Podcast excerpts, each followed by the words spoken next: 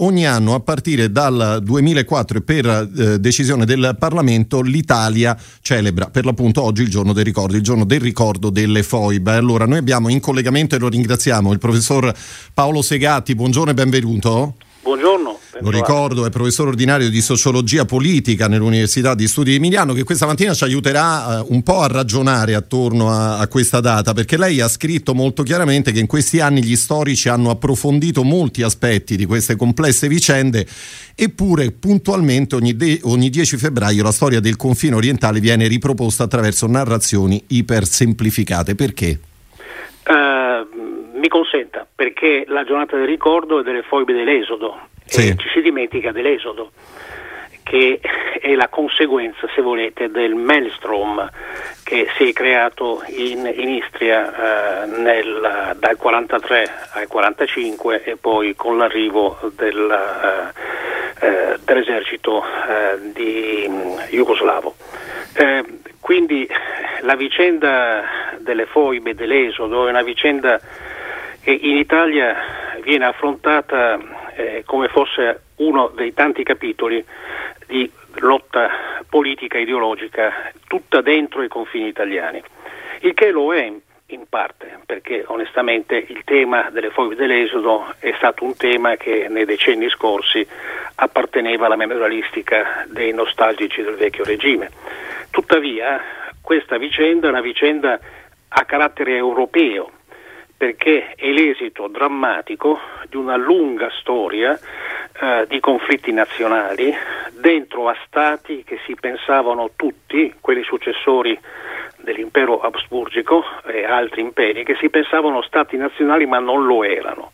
L'Italia arrivò sul confine orientale del tutto impreparata, il Regno d'Italia, dopo una vittoria importante della Prima Guerra Mondiale, eh, perché c'erano nuclei consistenti in, sulla costa istriana a Trieste di maggioranza di lingua italiana, ma c'erano anche molti che speravano un altro esito insomma, del conflitto della Prima Guerra Mondiale.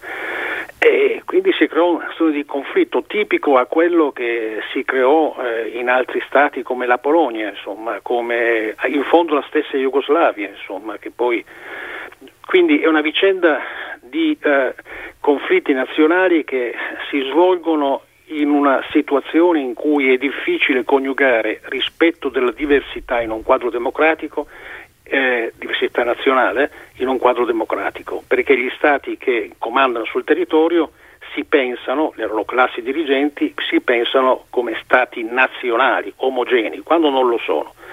Quindi se vogliamo poi calare questa vicenda sul confine orientale, è una vicenda che va contestualizzata, c'entra ovviamente eh, il fascismo di confine, c'entra eh, senza dubbio le politiche di omogenizzazione, di assimilazione forzata perseguita dal fasc- dall'esame fascista eh, nel, dal, dal, dal, 24 al 25 fino al 39, fino al 43, fino al crollo dello Stato, c'entra l'invasione del Regno d'Italia in Slovenia e eh, in Jugoslavia, c'entra eh, le, le, attività di controguerriglia dell'esercito italiano nei confronti degli insorgenti partigiani, ma c'entra anche ehm, il comunismo, c'entra anche le modalità di guerra partigiana condotta dall'esercito di Tito in Jugoslavia, eh, descritte eh, che poi sono emerse con chiarezza quelle memorie eh, durante, eh, durante le guerre balcaniche degli anni 90.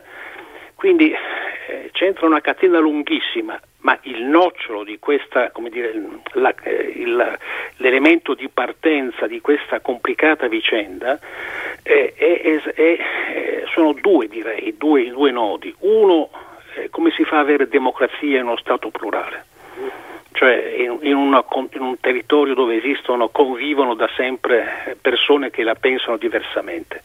E il secondo altro nocciolo importante è quello della riflessione seria su cosa è stato eh, in Europa orientale il, il comunismo. Certo. Senta, Questo, sì, sì, prego, professor Segatti.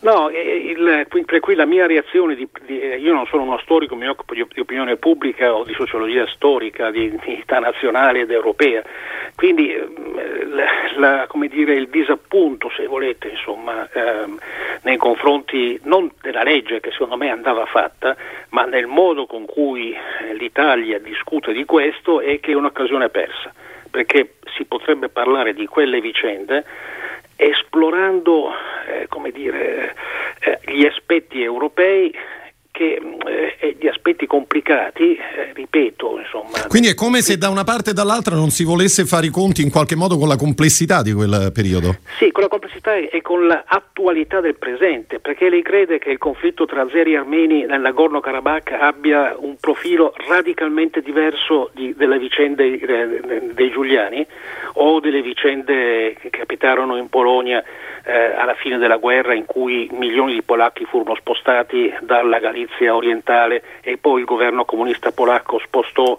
eh, decine di migliaia di ucraini dalla Galizia occidentale per rimandarli in Ucraina. Cioè, eh, dire, sono vicende che hanno a che fare con la statualità un, e, e, con rispetto della diversità nazionale e culturale in un contesto non democratico. Quindi è un tema dell'oggi, non di 70-80 anni fa.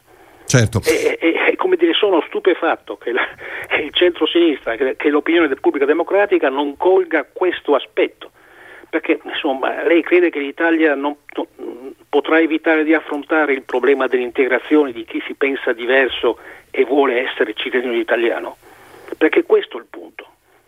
Professor Segatti, sento un'ultima domanda, poi le lascio alla sua giornata e al suo lavoro, mm, però il fatto che sia stato istituito un giorno del ricordo è già un passo avanti, credo, certo, no? in tutta questa vicenda. Infatti, stiamo parlando di questo grazie a questo, insomma, questo senza dubbio.